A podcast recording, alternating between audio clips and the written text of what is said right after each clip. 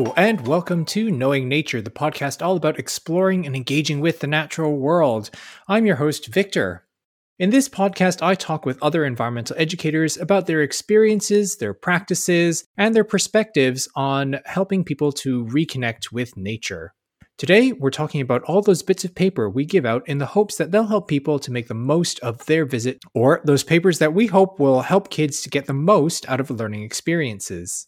These can be in the form of self guided trails with questions and challenges, worksheets, or forms for recording notes, even just blank paper for drawing pictures of plants and animals.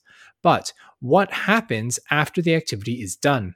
We all hope that people will take those sheets home with them as memories of their day, but we always have that worry that they'll just end up in the nearest bin, or worse, blowing around our sites. Today, I'm joined by Charlotte, and we're going to be talking about facilitating an art workshop and helping people be proud of their work so that they don't just want to take their work home, but they're proud to take home what they've created as a keepsake from a wonderful experience. Then, at the end of the episode, I'll be sharing a few more ideas for how we can make those bits of paper part of meaningful experiences that people want to remember. Hello, Charlotte. Welcome back to the show. Hi, Victor. Thank you so much for having me back here again. Before we jump into this topic, would you be able to introduce yourself for us? Yes, of course. So, um, hello, listeners. My name is Charlotte, and I am a science educator at the Natural History Museum. And I'm also the digital learning officer at the Museum of Brands. And in addition to that, in the evenings and some weekends, I also do pop up painting events for usually adults, and they're social painting events, really big in America, called sip and paint events. And the idea is you might have, you know, a glass of wine and a paintbrush, and you'll recreate a piece from art history in about two hours. So I facilitate those workshops as well. I've been asking a lot of the guests on the show uh, a bit more about themselves. So I wanted to ask, how did you get interested in nature? Ooh, very interesting. I think for me, um, it's been a lifelong thing, so I can't give you a defining interesting moment because uh, I think my parents very much tried to bring us up in nature as much as we could. We kind of live in the suburbs of London, so we'd always do, you know, long country walks and just days spent in parks and the woods and things like that. So I've always just had that affinity with nature. Uh, always had pets, huge dog lover. So I've always been just a complete advocate for like animals and against animal cruelty and i've been a lifelong vegetarian because of that. Uh, my parents did uh, start me on fish for protein reasons and then i think i had a profound moment in a fish and chip shop when i was maybe seven or something feeling a little bit high and mighty and i made the bold decision no mum and mum and dad i'm not going to eat fish anymore. And that's when i became a vegetarian. Um, so yeah and then that's continued into my adult life and now a passion passionate environmentalist as well. And yeah, always seeking kind of plastic free or low waste alternatives to kind of products and everyday items I use.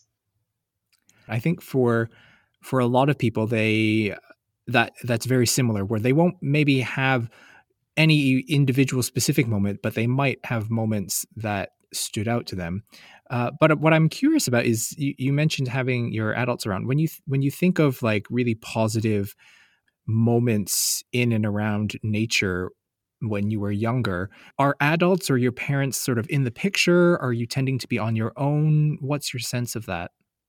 Ooh, it's a little bit of both. I suppose I do think there is a, a link with upbringing, whether you are going to have that positive relationship with nature. So, parts when I, you know, memories of family days out with my parents and my brother to like Trent Park or any of the kind of green spaces. Um, and they just have that, you know, golden hue to them that I think childhood memories can do. And it's got all the kind of lovely connections to family and love and summer and those kind of Patronus happy memories. So adults definitely involved with that. But there are also those times when I'm just you know, pootling around in my garden, um, looking at the plants and insects and feeding ants honey and stuff like that. Also, have this vivid memory of um, digging around in the soil when I was quite young. I can't remember, must you know, five to eight. All the years kind of blur together. And um, yeah, I was, I suppose, doing some kind of archaeology because I was just digging around, and then I came across this strange kind of 70s owl vase or like container um, that was just just dug in the soil. And I was like, oh, wow, look at this amazing find. So, you know, got that element to nature as well. And I went on to study classics and archaeology, weirdly enough. But yeah, so some of them are definitely self led learning experiences, and some are definitely, you know, connected to my parents and other adult figures. I think that's such a big theme in a lot of these um, conversations I've been having with other people that oftentimes these really sort of positive memories of nature. They're not really directed. It's just sort of noodling around in nature. It's often not, oh, I had this one amazing like science lesson experience out in nature. Yeah, it's got a lot of kind of rose tinted memories for me because it's me and my childhood dog Peggy just hanging around in the garden and yeah, with my brother. So it's definitely got a lot of nostalgia as well, nature for me. Yeah. Yeah. So now you also do these art workshops for adults. How long have you been doing those? Could you tell us a bit more about doing these workshops? So I started that, oh, it must have been 2017, I think. So I've been doing it for quite a long time and been able to see the lots of different angles to the business, which has been really great because I, I did a lot of the kind of social media work and work on the website um, and, you know, saw a bit of an insider view of how to market these kind of things to our target demographic. And then obviously presenting and hosting the events has just been great fun as well. Um, if, at a really good event with a really good group, it will just be like you're at a little party and you just happen to be doing a bit of painting with a microphone on your head. Um, so yeah, uh, it's a lot of fun. Yeah, that sounds lovely. Um, and you've been doing a few of these over the course of this year as well. Have they been virtual events? Yeah, so uh, there's been a mixture. Um, uh, they have been mostly virtual, inevitably, this past year. And then they did start doing a few in the kind of summer months when things loosened up in London a little bit last year. But I've been doing loads of the events by Zoom, and it has been the kind of virtual workshop thing that I know we're seeing pop up all over the place. Um, and that's been a very different experience. Generally, I find um, it's a more muted experience because it becomes a more relaxed you know atmosphere if you're just in your home pottering away i suppose it's a bit hard to recreate the woo party thing that i think some of our live events had but i think maybe that calmness is much more in keeping with what people needed as well. Uh, have you found that there are benefits to the the virtual delivery versus in person because it's a different medium and often we can get a bit down on on these mm. virtual stream things. You know it's not the same as live but that doesn't necessarily mean that it's worse than a live event if you see what i mean. yeah i completely agree. I think a lot of people uh, or you know the loudest people will be sort of oh, I want to go back to normal. I want to, you know, be back in clubs or parties or these big loud environments. But the different kinds of people that this kind of lifestyle, maybe possibly on the more introverted spectrum, might really love this more kind of working from home digital life and it might really suit their temperament and personality. And you do find these digital sessions, it kind of opens up the accessibility to different kinds of people that might not like these big you know, sometimes rowdy social environments.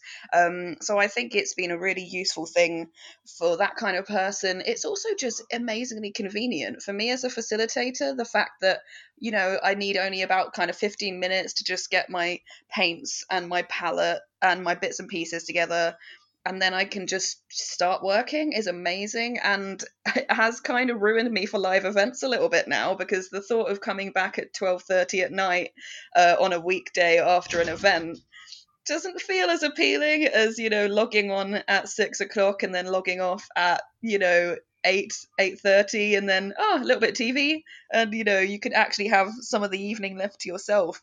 So convenient for facilitators as well as you know customers as I think and different uh, and you mentioned different demographic and i imagine people are also from a wider geographic area yeah yeah great point we've had um I think we've had some kind of parties for people that were England based as well as based in America. So that's quite lovely that they can share a kind of social experience, which is something very new that hasn't been, I don't know, really possible. Of course, Zoom has been going before the lockdown, but these kind of big, you know, virtual transatlantic experiences i think are fairly new and that's quite lovely that they can all have some kind of shared family time. Could you talk us through what does one of these in-person um, pop-up workshops look like?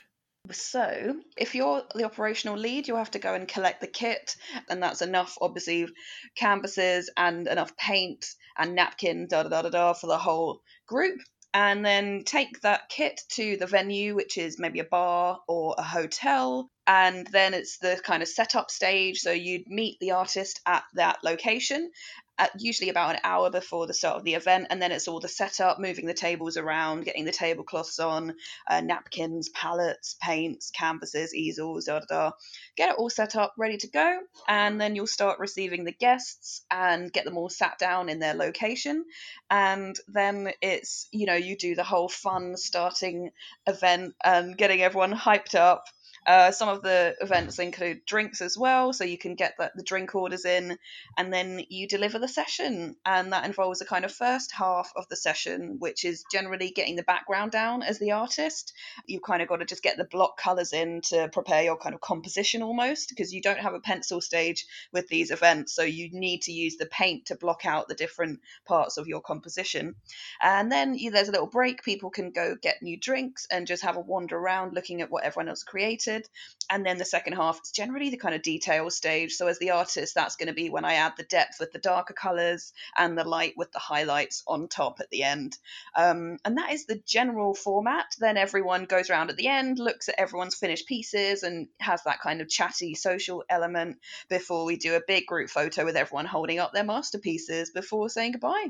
We really try and avoid the fancy art terms, even as much as proportion and perspective and foreshadowing, all these kind of terms, which everyone's got some kind of familiarity with, but can feel a little bit intimidating for a social art experience.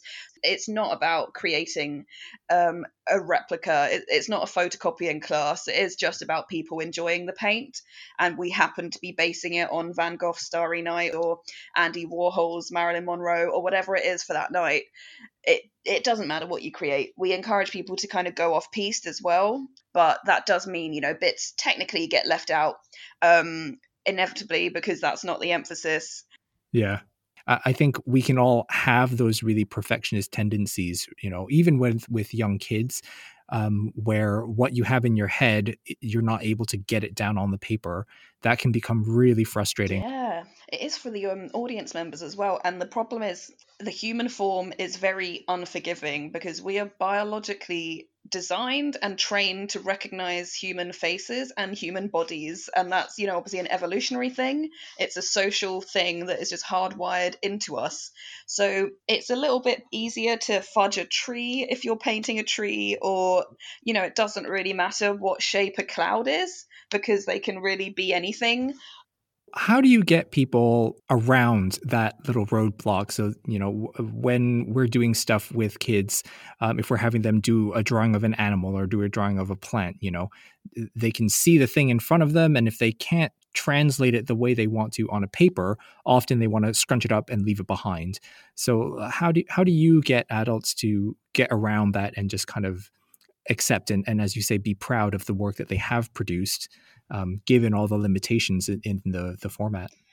I think humor is good to diffuse any kind of tensions or self-flagellating that might be going on. So something I'll say when I'm walking around events sometimes is if I'm feeling a bit of a funny atmosphere from a few of the visitors or um, customers is, you know, uh, let me know if anyone needs anything, advice, recommendations, a shoulder to cry on, and then you know that will just diffuse the situation a little bit. Sometimes uh, you generally get a laugh, and then they'll be like, yeah, to be fair, this isn't that as big a deal as I was possibly feeling like it was. So humor can be important. Having that kind of yeah, those communication skills to break down some of the nervousness or anxiety that's happening about someone's piece of work.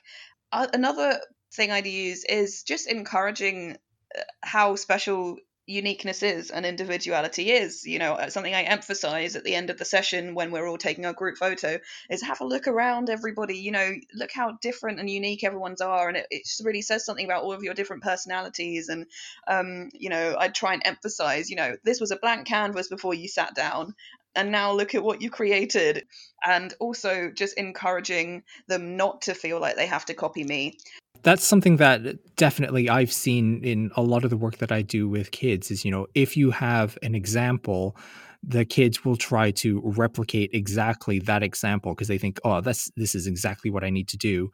So, yeah, my strategy for that is often my example always needs to be a little bit sloppy or incomplete. I only take them the first few steps and then the kids need to, you know, carry it on the rest of the way so that they've got the base there and then after that it's it's up to them and it's okay you know they can use it as a launching pad to that's really do whatever interesting yeah that's a great uh, that's a great idea i think um it's nice for them to have something to aim for at our events as well so mm-hmm. um I know some people strictly time themselves for about two hours when they're creating their demonstration painting because they're like, you know, that's the time people have.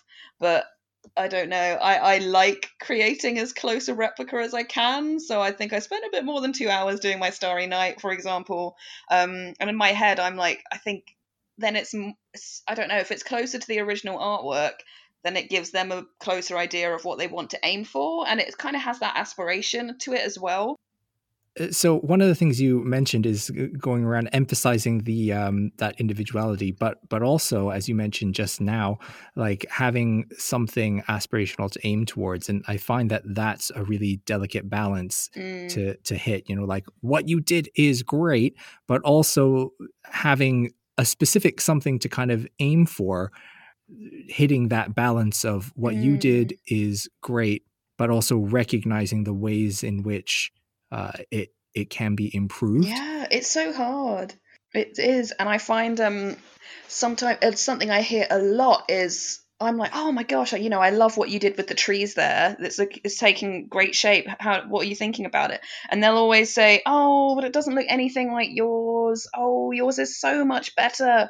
And I, I'm sort of like, well, of course it is. You know, I've done this for you know most of my life. I've been practicing these techniques all these life. Like I've studied art and it's a skill that I've developed and honed and studied so that I am good at it. People still take that as a reason to think badly about themselves.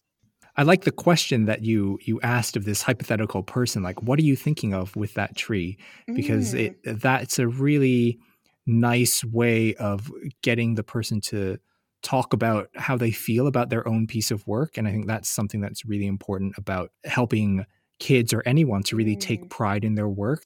It reinforces that, oh, they're the artist, they have their own thoughts about it. You know, yeah. what what do you think about it? Are are you super proud of it? If you're yeah. not so happy with it, getting them to pinpoint like what what is, is it about their work that they don't quite like because um yeah if it's something new to the person that they're doing, they're doing it for the first time or first few times, you're not used to thinking through what actually is the nature of the problem and, and how can I fix it. You know, as you mentioned, you've been through lots of training in art school. So you've got this like list of problem solving mechanisms to work through. Definitely. I think um, you touched on an interesting thing there. I know we always refer to our uh, classes and school children as scientists after they've sort of done one of, one of our workshops. And in a similar way, we're always at the end of our events. We so, you know, congratulations to 27 newborn artists who have started their career with us today. And it is that emphasis that what they've created is meaningful and worthwhile, even if it isn't a photocopy replica of Munch's Scream or whatever it is. Um, and I think that's interesting that you mentioned as well about just making them look at their pace. And by doing that, they'll maybe appreciate parts of it, but they might also look at it with that critical eye, which does get kind of developed within a two hour session and be able to think about actually i really like this brushstroke i used uh, in the top right hand corner. I'm going to experiment with using that brushstroke and technique all the way through and you'll see them kind of grow in confidence throughout the session. So uh, in these workshops what what proportion of people tend to take their work home with them? Do you get people who leave their work behind Yeah, so we do get some people that leave their work behind. We do encourage people to take them away, partly because then it's it's not up to us to you know decide what to do with them, um, because the cleanup stage can be fairly elongated, especially if uh, they've been really enjoying their paint in a bit of a Jackson Pollock way. Um, but generally speaking, I'd say most of them take them away because they'll generally have that pride in what they've made and it is a nice memory of a fun night. Um, some people will leave them. We do get a lot of kind of posting online throughout the event. So then I suppose they've already got a copy somewhere. They don't necessarily need the real thing. Every other event, maybe one to two people don't take them. And it can be a bit of a slippery slope as well. So if one person decides they're just going to leave it then and people get the idea and then you'll find the whole you know table of four have left it or the whole group have left it which is understandable. Like we get some kind of party groups whose birth it's their birthday or hen party or something and i think they've got you know a booking somewhere else after the event so they're not sure if a painting would be the best thing to lug around for the rest of the night that's that's funny. Yeah, they've got a really long night ahead of them. They don't want to carry around wet acrylic paint, maybe. yeah, we've actually had an amazing story where someone, one of our customers, was getting the tube back, and there's something I've done a lot. Uh, you'll just carry it out and about because you know it's just the easiest way to carry it, especially if I haven't brought my portfolio. Someone offered to buy a customer's painting that they saw, just them walking around with it, and I think they sold it for like fifty quid or something that's a, a very interesting point actually about um, if you want kids or people or anyone to take stuff away with them it helps if they can actually take it away right away mm. if they mm. have to leave it behind to dry you mm. will almost inevitably end up with some proportion of uh, stuff that just never gets picked up because they forget about it or you know they're it just puts that little thought in their mind of like, oh, if I put this in my bag, I'm going to get paint all over my bag. Yeah, G- good point. Actually, we get a lot of questions about do we offer plastic bags and stuff because that will obviously mm. make mm-hmm. it easier to take home, but we generally don't, and that's a couple of reasons. It's a you know waste element, and also um, uh, acrylic paint. It generally, unless you're using really really thick paint, it will only take you know two to five minutes to dry to that kind of plastic form. Um, mm-hmm. But if you have you've been using really blodgy paint, if you're doing all the, you know, big thick paint techniques with sort of some impressionistic paintings, then is the risk that you're going to smudge that top layer. So generally, it's safer just to hold it by the kind of back wooden frame of the canvas until it's completely dry. But yeah, we do get requests for plastic bags because I think it's that ease of taking something home which can affect people. Yeah, so definitely something to consider if you're wanting people to take what you know whatever bit of work they produced home with them is mm. how, how are you expecting them to take it home? That's a good it, point. Yeah how's it wrapped up? Is it presented in a way that is pleasing i suppose? Whether that is a, a, a themed bag or a tote bag or something with a nice print on it i think that makes it a bit more appealing. So the carrying is part of the fun almost.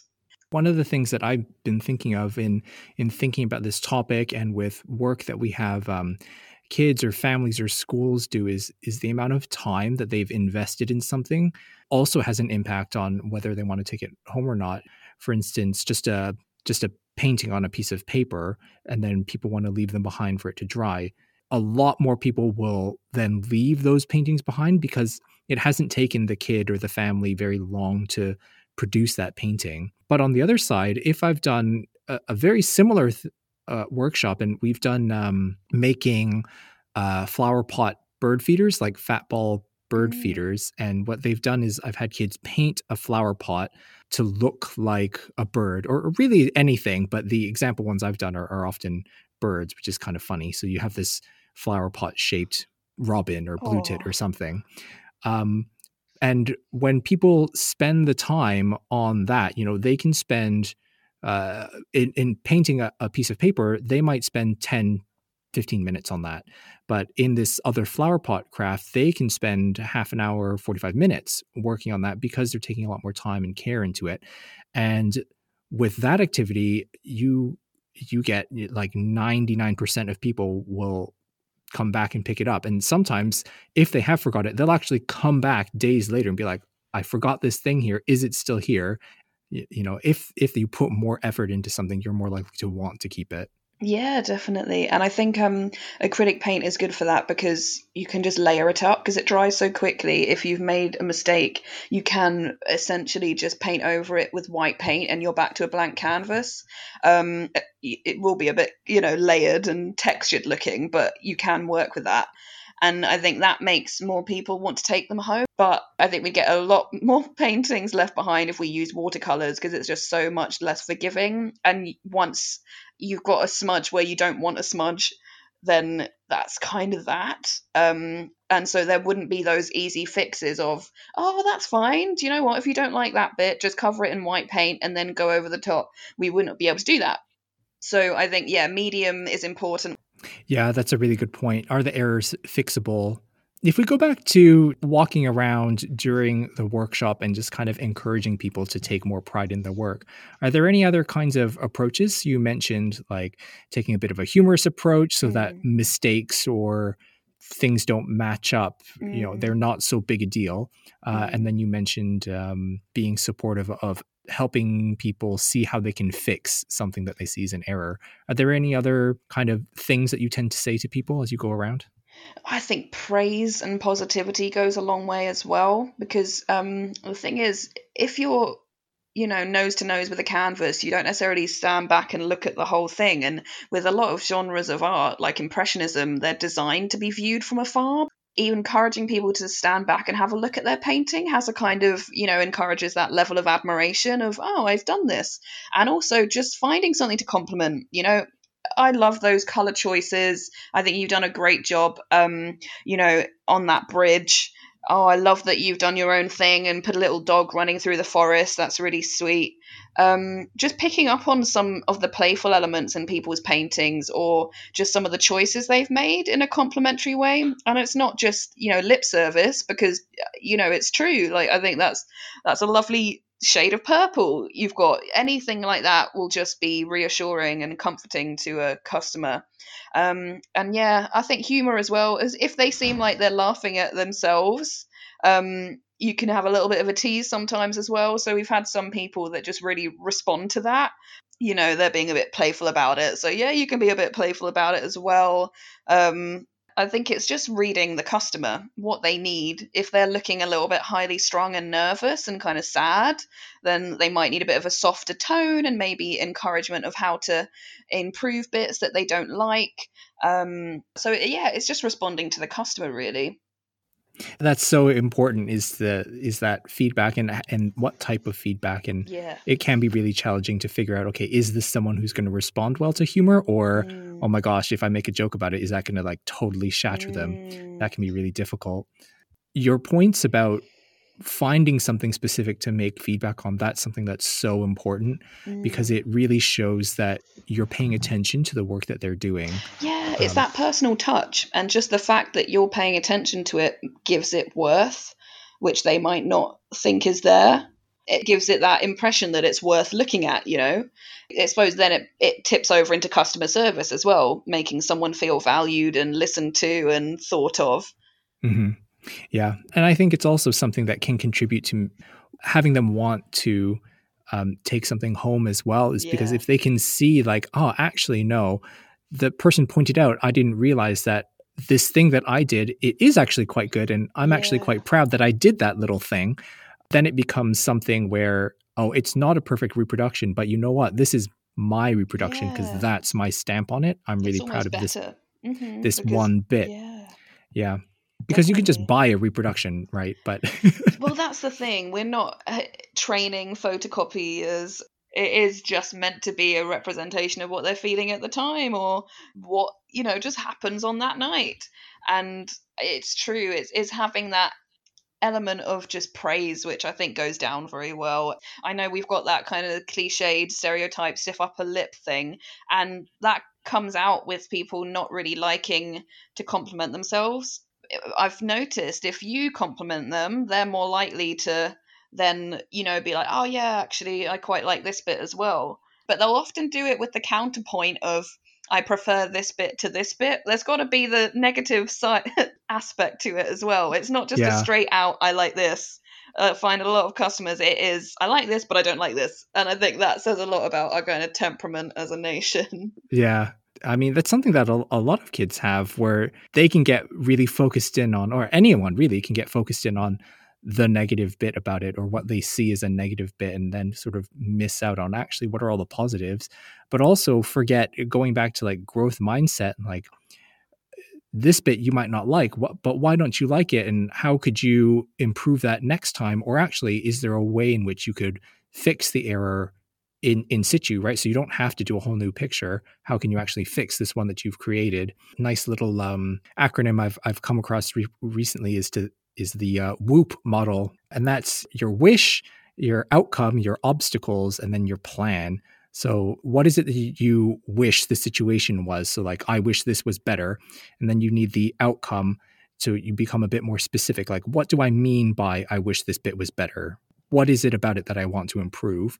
And then the obstacle, what's holding me back? Do I not know how to mix the right kind of color? Do I need help pinning down? Is it a problem of size or perspective or proportion? Um, and then coming up with a plan. How, how are you going to fix it? One of the challenges also with this kind of a thing is keeping dissatisfaction with the product from becoming uh, an interpretation about your ability. You start to see yourself as just, oh, I'm not an art person, or you know, math isn't my subject, or I'm bad at whatever. Is there anything with with your workshops with how you break down those attitudes? Um, again, it's just seeing what I'm trying to have that psychological aspect of what you think they'll respond to because if they are this kind of I don't know slightly surly um, disinterested uh, I've got so many other better things to do with my time type um, they possibly won't respond to the like you know positivity and enthusiasm that might kind of annoy them more somehow so mm. I, I, think i kind of come in a, a little bit more gently and it is just that slightly more subtle enthusiasm or subtle positivity in a way that they're not going to find patronizing or just too much for their current mood or just personality type. Mm-hmm.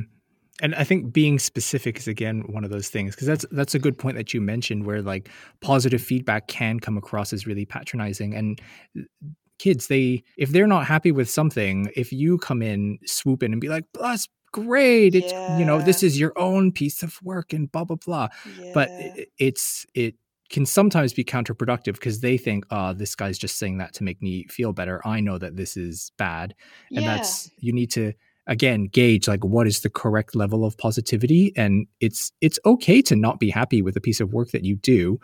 Uh, but again, it's about instilling that growth mindset. Can you, can they see it as a learning opportunity? And then as a facilitator, can you, turn it spin it around into like try these things to to to fix it. So you give them a, a mm. way out you know a way to learn from the mistake and the experience yeah definitely some people will respond to that praise and some people will want constructive criticism and help rather than that yeah and, and being specific in your feedback really helps in, in, terms of not seeming like you're being patronizing because you've you know if, if you are calling out specific details it shows that you're you're paying attention to the work that the effort that they have put into it. So your positive feedback becomes more genuine in a way. Yeah exactly. I'd never want it to be fake. I suppose is that artistic integrity or just honesty any any of the above. I don't just want to be like yeah gold star gold star gold star especially with adults. I definitely don't think they respond to that.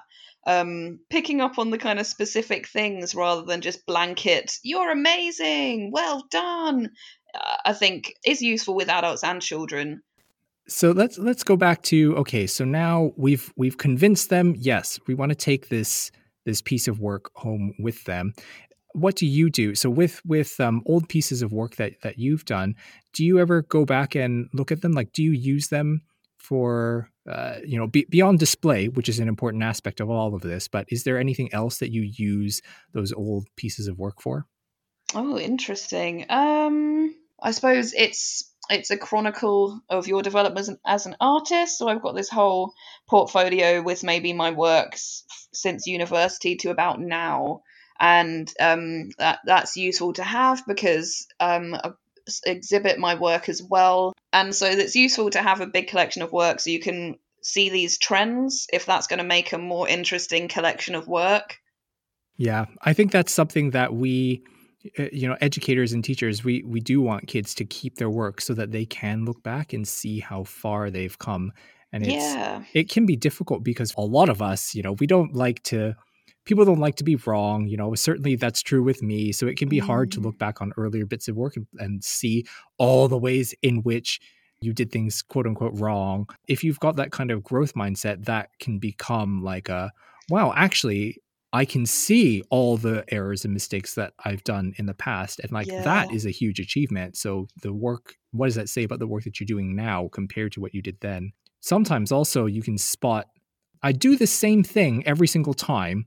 And then you can decide, is that just part of my signature work or actually is that something I want to work on? Yeah, definitely.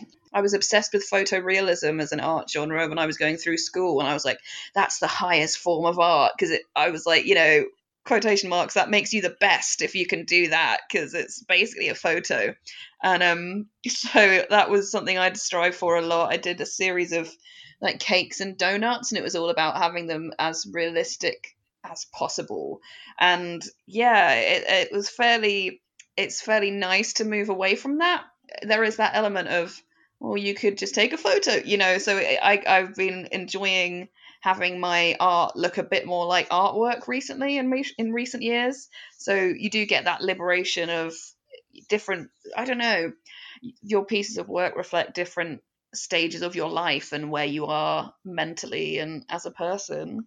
Yeah, and I think one of the ways to develop that perspective in kids is to show them like portfolios of work so that they can see that no actually this is you can see these things. There is a value in keeping um, at least some of these old works you know old bits that you're you know at the time if you think i'm really proud of it keep it keep it aside. And then you know next piece you think oh i'm proud of this keep that as well. And then you know at the end of maybe a school year you can look back at the work that you've done over the course of that year um, any other final thoughts on en- encouraging people or kids to um, be proud of the work they've, they've done and, and take it home with them? I suppose it's taking the seriousness out of it. It's something I try and do in life as well because I know I think I can take things too seriously. I can always be wanting to succeed or wanting to achieve or prove myself or something.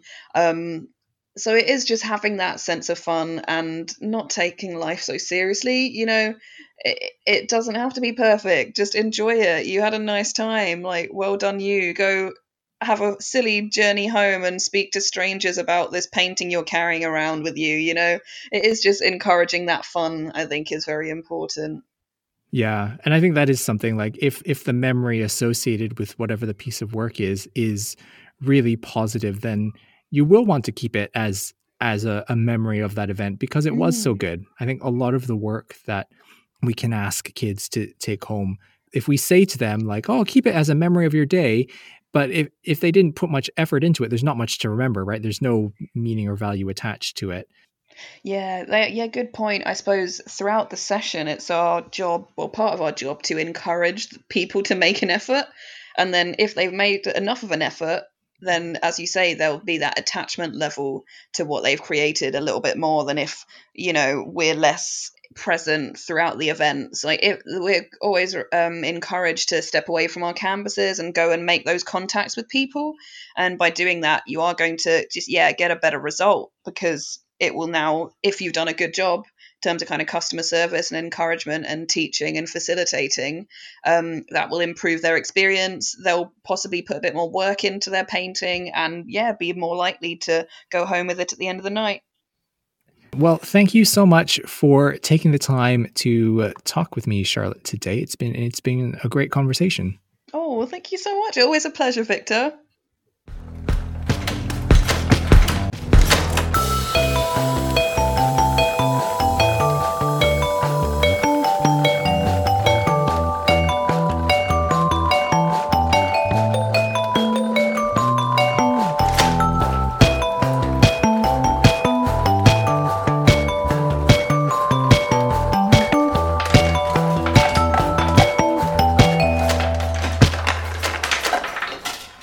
Before the break, I was talking with Charlotte about how we can help people to take pride in their work as one of the strategies for making sure people take those pieces of paper home with them. Here are a few other ideas for how we can encourage people to want to take that stuff home. First off, make it relevant. So people might not immediately jump on wanting to do something, but if they at least buy into why the work that they're doing is important, they understand why they should want to do it. And over time, they, they will develop that interest in it. An easy way of doing this is to give people choice. So instead of telling a class, uh, write down all the things that a fish needs to survive. That might not be particularly relevant to a class because they might not care about fish, they might not like fish, they don't have a fish tank, they don't have a pond. Why should they care about what a fish needs to survive? A different way of phrasing it could be choose an animal that you want to keep for a while to observe. What would you need to provide so that it can survive? So in this, we've given them an element of choice. They can need to choose a type of animal. So they might not care about fish, but they can pick an animal that they do care about. You know, maybe they've got a bird feeder up at their school. And so the kids are really interested in birds. You know, they don't have a pond, they don't really care about fish, but they've got a bird feeder, they see birds all the time, they might care about that. So that gives them an element of choice so that it's it's relevant to them and the, their interests. Next, we've got this provision of like a scenario. So, why do they care about what these animals need to survive? In this example, the scenario is they want to observe this animal for a while, and that means that you know they need to keep it happy and comfortable. So they need to know what it needs in order to survive. So there's a reason why they're thinking about the topic. Next thing, the work needs to be meaningful to them. So they need to have some kind of interest in the work that they've done. And here's something that I mentioned in the conversation with Charlotte is the amount of time that you put into producing a piece of work can really have an influence on how much that piece of work means to you. Using this example, if you've had kids just list things that an animal needs to survive, that activity can take one or two minutes. They've not invested very much in it, might not be very meaningful to them. Uh, if, however, you've told them, okay, draw a plan of the habitat that you're going to keep the creature in this activity takes a lot more time and so at the end it can be it can feel a lot more meaningful to them another aspect of it being meaningful is that there's something that they can actually do with this potentially so if you've just got a list of things that an animal needs to survive when you take it home really it's just a list of words um, but if you've drawn the plan of a habitat, it's a piece of work that they could display. They could put it up on their fridge, they could frame it, put it up on a wall. Or, you know, if they're really invested and they really like this idea, they've got this drawn plan, they could maybe make that habitat back at home using this plan that they've created. And so they've got this kind of internal reason for why they want to keep it. They think, oh, this drawing, I'm going to take it home. And then I've got uh, a plastic container and I can make this habitat in this container. It's really meaningful to them. There's something that they want to do with this piece of work. There's a reason for them to want to keep it. Last thing to think about is that the work needs to have value. And putting work on display is a really great way of of letting someone know that you value the work that they do. So if this is a kid who's drawn a plan of a habitat, you might ask them, "Oh, what do you want to do with this? You know, how do you want to display this when you bring it home?" It lets them know that you value their piece of work. If they know that, oh, you're going to give this piece of work space in the classroom or space in the house so that people can see it and appreciate it. You know, you value the effort that they've put into it. Another approach is is the person going to want to actually do something with the work after it? Does it form part of a bigger project? So, for instance, in pond dipping sessions, a really common thing to do is uh, keeping a tally of the creatures that their group has caught, um, because that's something that you can do to estimate water quality. So there's this kind of scientific exercise, but if the tally is only going to be used during that session, you know, keep a tally of your work. We're going to talk about it later on. After we've talked about it in the session, if that's it, that's all they're going to do about it, why should they take it home? Why should they keep it? So this is where you might think slightly longer term. Is that tally going to form part of some bigger project? So mm, are you going to bring it back to school in order to do a graphing exercise? And then taking it even further, is that graphing exercise just going to sit in their workbooks, or actually is it going to be put on display, maybe in the classroom, or maybe displayed somewhere in the school? Are they going to write a blog post about it that can go up on a class blog or a school blog? And so that tally of animals from a field trip, it has this life afterwards. So it has value why you should you should keep it for a while. And then you've got this wonderful end result that um, not only has made more use of that one piece of paper, so when it d- is eventually recycled, it's kind of been more useful. You know, it's less of a waste to recycle it, but also the learning experience has been much richer. That one piece of paper suddenly has linked into lots of these other things. So making work relevant and meaningful and have value to the person who's doing the work uh, not only does it mean that they want to keep their work, and so we, as educators and as people who manage sites, we've got less cleanup to do with random bits of paper floating around, but it also is going to provide a richer experience and a longer lasting learning experience, which ultimately is what we want. So that brings us to the end of our discussion of how we can help make sure that people actually want to take home all these bits of paper that we hand out. If you've got any other ideas, things that your organization has tried and has really worked out well, I'd love to hear them. You can send us an email at knowingnaturepodcast at gmail.com. Tweet them to us at kn underscore podcast. And if for some reason you've forgotten something that we've talked about in the episode today, you can refer to our full show notes, which is available on our website, which is knowingnaturepodcast.wordpress.com. Thanks for listening.